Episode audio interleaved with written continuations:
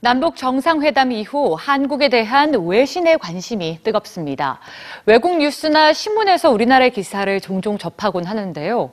이렇다 보니 지명이나 이름, 단어들을 영어로 어떻게 표현하는지 한 번쯤 살펴보게 됩니다. 오늘 뉴스지에선 최근에 이슈가 됐던 두 단어 함께 만나보시죠.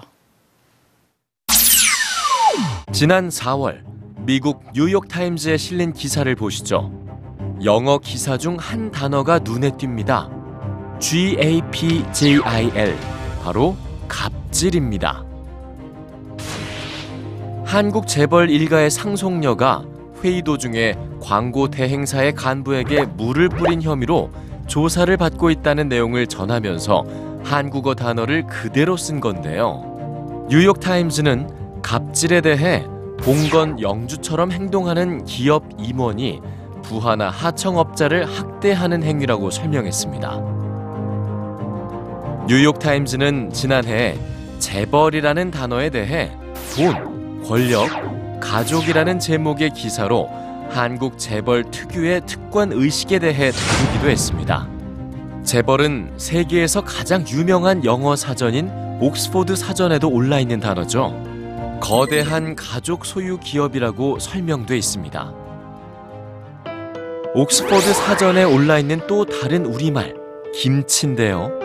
매운 양념을 한 한국의 야채 절임이라고 설명돼 있습니다.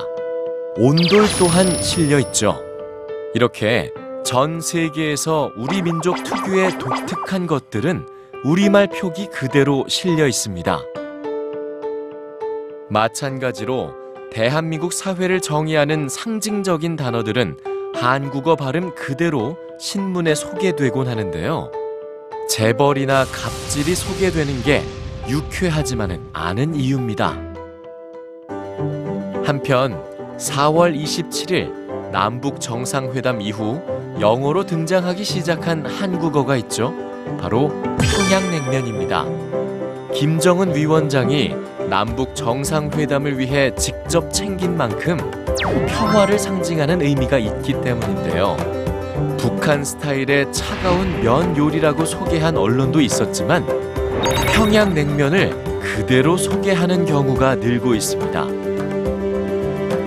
남북 정상회담이 각국 정상과 글로벌 리더들의 응원 속에 성공적으로 끝나고 평화 분위기가 기대되면서 평양냉면이 단순한 음식을 넘어 분단과 평화의 상징이 됐기 때문이죠. 어쩌면 김치나 온돌 또는 재벌처럼 고유의 한국어로 영어 사전에 오를 날이 올지도 모르겠습니다. 한 국가의 국력이 커지면 그 나라의 문화나 언어도 위상이 높아지기 마련이죠. 대한민국이 갑질 같은 부정적인 단어보다는 조금 더 긍정적인 의미의 한국어들로 세상에 알려지기를 기대합니다.